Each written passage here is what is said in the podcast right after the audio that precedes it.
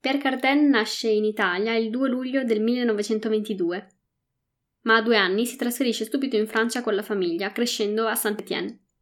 A otto anni già disegnava gli abiti per le bambole delle figlie dei suoi vicini di casa.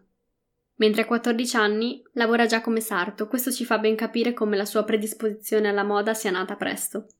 A 22 anni si trasferisce a Parigi e a 23 anni inizia a lavorare con alcuni dei designer più famosi, come ad esempio Elsa Schiaparelli.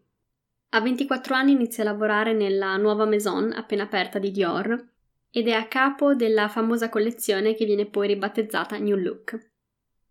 A 28 anni lancia la sua compagnia, Pierre Cardin, e viene da subito supportato da Dior che credeva molto in lui. In questi anni inizia ad affermarsi e a costruirsi una solida reputazione per quanto riguarda i completi da uomo e a 31 anni realizza la sua prima collezione di haute couture. A 32 anni presenta al mondo il famoso bubble dress. Nel periodo successivo, quindi negli anni seguenti, Pierre Cardin è il primo designer che davvero si afferma in Asia, prima in Giappone e 22 anni dopo anche in Cina, quindi è uno dei primi designer occidentali ad affermarsi nel mercato orientale. A 37 anni presenta la sua prima collezione ready to wear e a 38 anni lancia la sua prima collezione maschile di ready to wear, quindi prima aveva fatto solo la donna, dopo fa anche l'uomo. Verso i 46 anni inizia a sviluppare un grande interesse per lo spazio e questo lo porterà a studiare lo spazio attraverso varie collezioni futuristiche che lo aiuteranno poi a lanciare quello che è lo Space Age Look.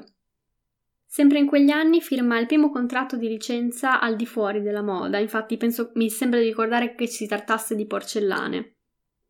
E a 57 anni disegna gli interni e gli esterni del jet esclusivo Westwind. A 63 anni si inizia a percepire il boomerang che erano state tutte le licenze che aveva firmato, infatti la credibilità del brand inizia a sgretolarsi, così come il prestigio. La questione delle licenze è un po' complicata, magari farò una puntata del podcast a parte.